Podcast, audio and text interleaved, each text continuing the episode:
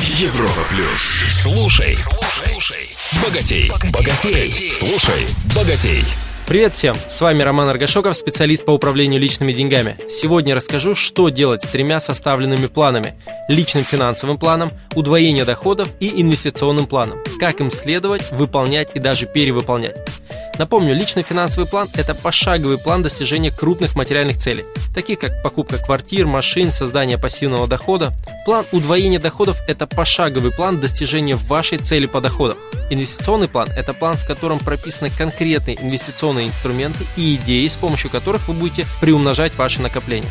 Если у вас есть все три правильно составленных плана, вы выжимаете максимум своих финансов. Правильно распоряжайтесь имеющимися деньгами, увеличивайте доход в кратчайшие сроки и приумножайте накопление в инвестициях. Дальше этим трем планам нужно следовать. Проще всего следовать помесячно. Для этого вы переносите цели и задачи из них в свой месячный план действий. Варианты целей. Заработать, потратить, погасить кредитов, долгов, отложить денег, конкретные суммы. Или оформить договор страхования жизни и здоровья на конкретную сумму. Или добиться увеличения дохода на 20% до определенной суммы. Или проверить инвестиционную идею и вложить конкретную сумму денег в определенный инструмент. Цели на месяц должно быть не более трех, чтобы не порваться. В зависимости от финансовой ситуации они могут касаться либо всех трех сфер управления деньгами, инвестиций, увеличения доходов, достижения целей, или какой-то одной.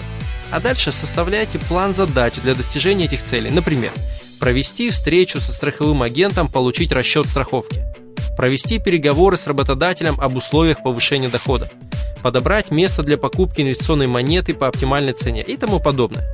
Важно, чтобы задачу можно было выполнить за 30-60 минут в течение одного дня. Также нужно ставить не более одной задачи в день, чтобы выполнять их в фоновом режиме. После того, как вы наведете первоначальный порядок в своих деньгах, количество задач уменьшится, и большая их часть будет касаться увеличения доходов и инвестирования. Задачи из месячного плана переносите в недельный, выполняете недельные задачи, закрываете месячный план. И так постепенно реализуете личный финансовый план. Резюме.